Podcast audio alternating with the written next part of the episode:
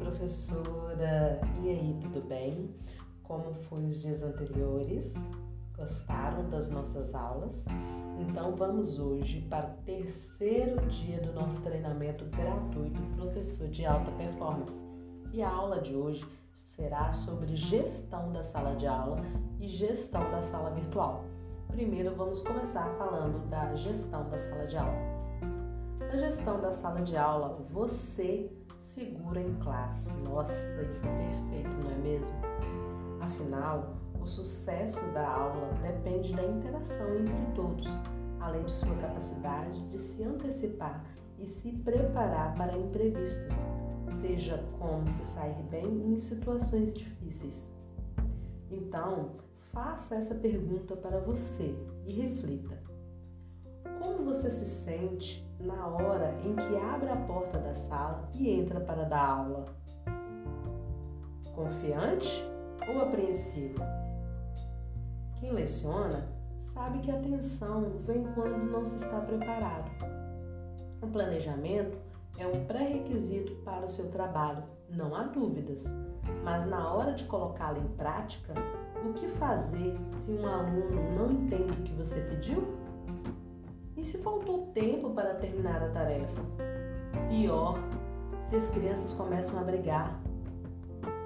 Nem os educadores experientes estão livres de momentos como este.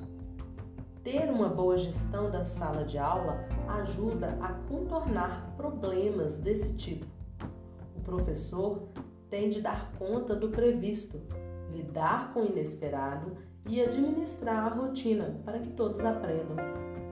As particularidades da sala de aula fazem com que o professor enfrente uma série de impasses sobre como atuar e precise manter o equilíbrio entre fazer o planejado e não reprimir os alunos. Esses dilemas são consequentemente ou totalmente superados. Resumindo, esses dilemas eles não são superados pela experiência e nem pela formação.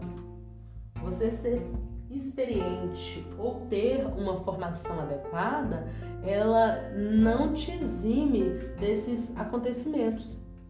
No entanto, a consciência de que eles ocorrem ajuda a conviver com a complexidade.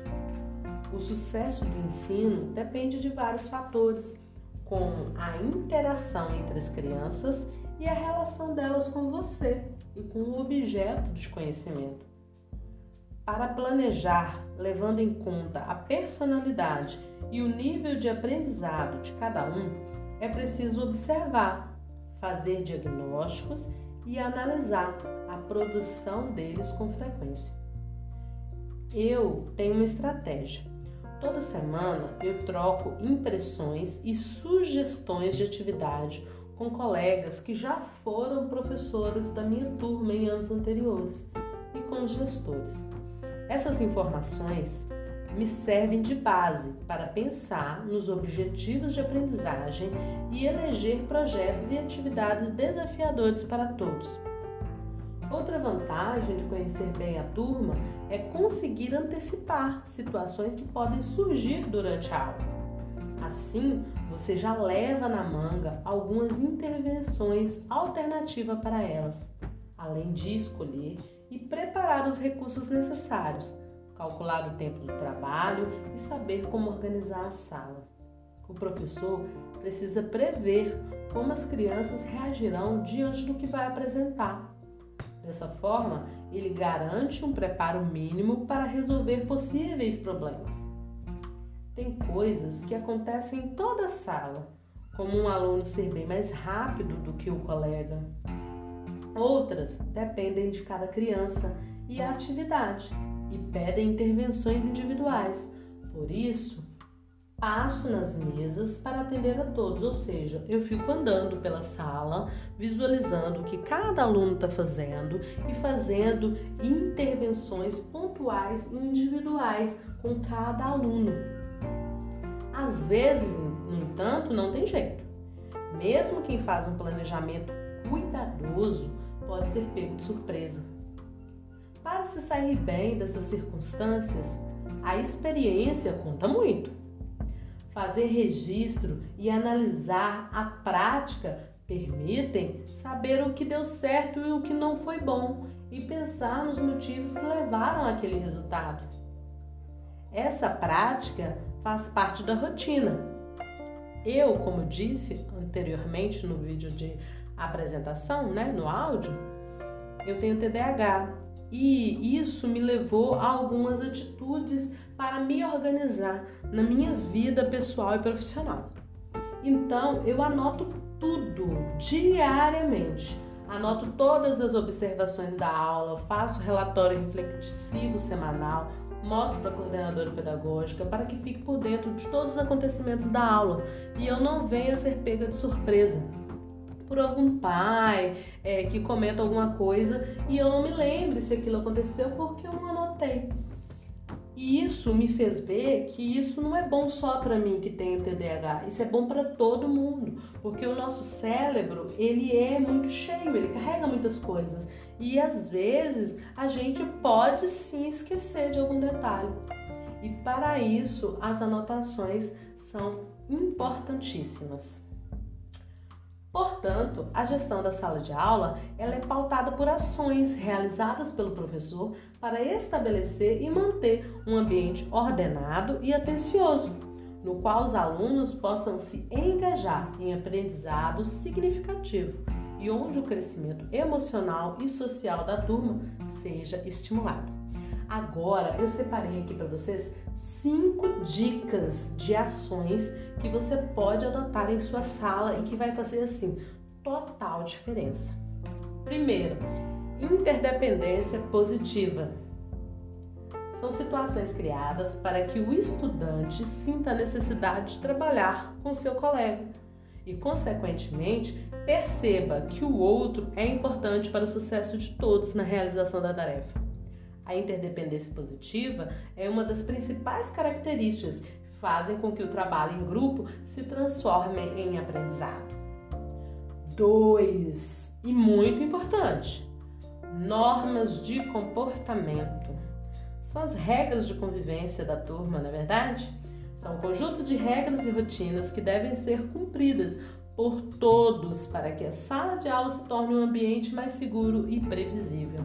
Assim, alunos e professores se sentem mais confortáveis e todos envolvem em interações produtivas. As normas de comportamento são fundamentais para o bom desenvolvimento do trabalho em grupo, pois permite que o estudante e o professor se concentrem no ensino da aprendizagem. 3. Professor facilitador. Função que pode ser assumida pelo docente, que concentra esforço em todos os alunos mais ativos e participantes da construção da aula e do conhecimento. Para assumir esse papel, o professor deixa de ser o líder da aula, aquele que domina, que detém o conhecimento, e o que transmite para o estudante e passa a ser um mediador no processo de ensino-aprendizagem. Ou seja, ele vai estar ali junto com o estudante, mostrando o caminho, falando como tem que ser, mediando mesmo aquele conhecimento. 4. Trabalho em grupo. Modelo de aula que os alunos são agrupados. Normalmente, cada grupo é formado por mais de 3 pessoas e elas têm que realizar tarefas, tendo como pressuposto a necessidade e a colaboração. O trabalho coletivo em que um estudante necessita do colega para realizar o que foi solicitado pelo professor. O trabalho em grupo apresenta alguns benefícios diante do trabalho individual. Conquista maior motivação dos alunos, turbina o desempenho da turma, impulsiona maior desenvolvimento na aprendizagem e maior interação entre gêneros, raças, etnias diferentes que possa existir dentro da sua sala, além de melhorar a relação entre o estudante e deixá-lo menos tempo ocioso, esperando pela ajuda do professor. Esse trabalho você pode realizar ele em grupo, como falado, ou também em duplas, trios, depende da organização que você preferir lá dentro da sua sala de aula. 5 e última dica de hoje da gestão da sala de aula. trabalho independente. Situações em que os alunos trabalham individualmente, cada um em sua carteira, sem ter contato com outros colegas.